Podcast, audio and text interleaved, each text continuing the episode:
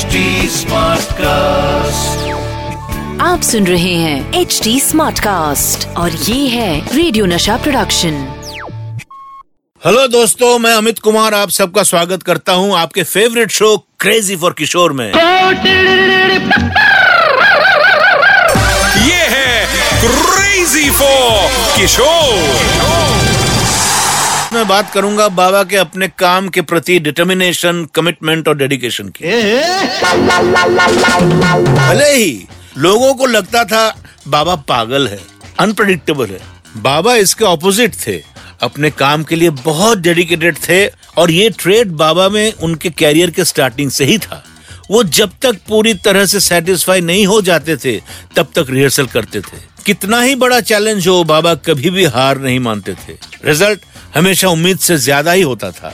अब चाहे बात 1953 में आई फ़िल्म फरेब के गाने की हो, या बंगाली फ़िल्म चारुलता के गाने की हो। और आपको बताऊँगा, फ़िल्म प्यार किए जाके एक गाने, दिल हमने दे दिया की शूटिंग के बाद बाबा क्यों सात दिनों तक बीमार रहे? जब बाबा एज ए सिंगर काम ढूंढ रहे थे तो उनको एक फ़िल्म मिली। फ़िल्म का नाम था फरेब जिसमें वो हीरो थे।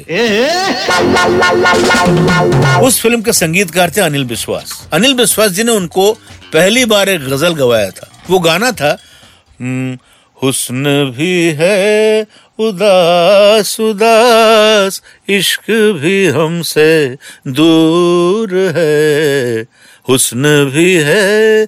ये गाने के रिहर्सल के दौरान बाबा को वो मुड़की ठीक से निकल नहीं रही थी। तो ये बहुत ट्राई करते करते अल्टीमेटली उनसे हुआ नहीं। और अनिल विश्वास जी ने कहा, किशोर, तू घर जा प्रैक्टिस करके आ। तो ये बाबा को बहुत बुरा लगा।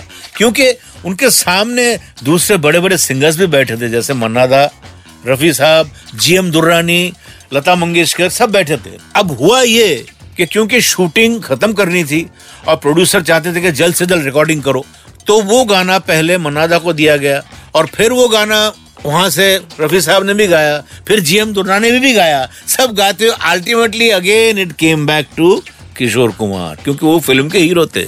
इस टाइम जब बाबा ने रिहर्सल किया तो अनिल दा बहुत खुश हुए क्योंकि बाबा ने एकदम परफेक्टली इस गाने को रेंडर किया। जब इस गाने की रिकॉर्डिंग अनिल विश्वास ने सुनी तो उनको भरोसा ही नहीं हुआ कि ये वही किशोर है जो कुछ दिनों पहले इस गाने को गाने के लिए इतना स्ट्रगल कर रहे थे। ये था बाबा का अपना काम के प्रति डेडिकेशन बाबा के बारे में ऐसा परसेप्शन था कि वो सिर्फ़ मस्ती भरे गाने ही अच्छे से गा सकते थे।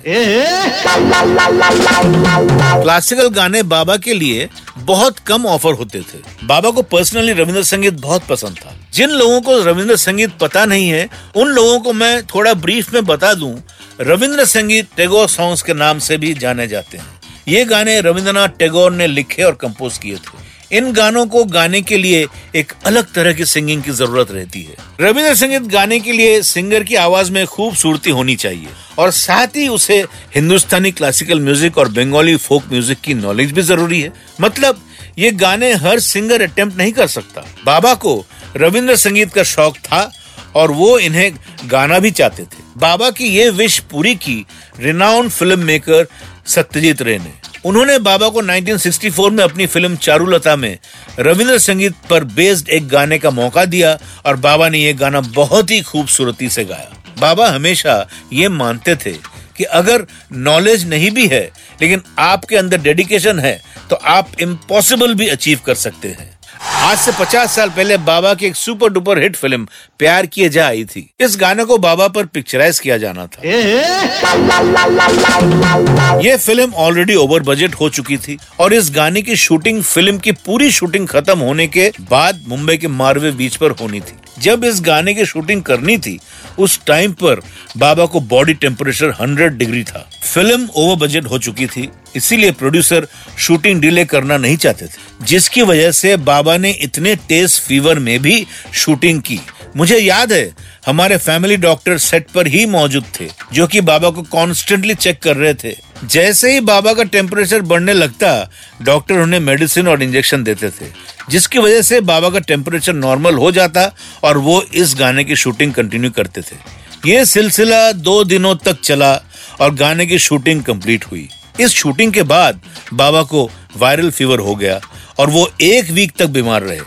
लेकिन जब आप ये गाना देखेंगे तो मैं दावे के साथ कह सकता हूँ कि कोई भी बाबा की एनर्जी देखकर ये नहीं कह सकता कि बाबा को इस गाने की शूटिंग के दौरान कोई भी तरह की प्रॉब्लम थी। बाबा जिस तरह इस गाने पर डांस कर रहे हैं और हीरोइन के साथ फ्लर्टिंग कर रहे हैं it's all looking very graceful ये था बाबा का कमिटमेंट उनके काम के प्रति। ना तो बाबा के जैसा कोई था, ना है, और ना ही शायद कभी होगा।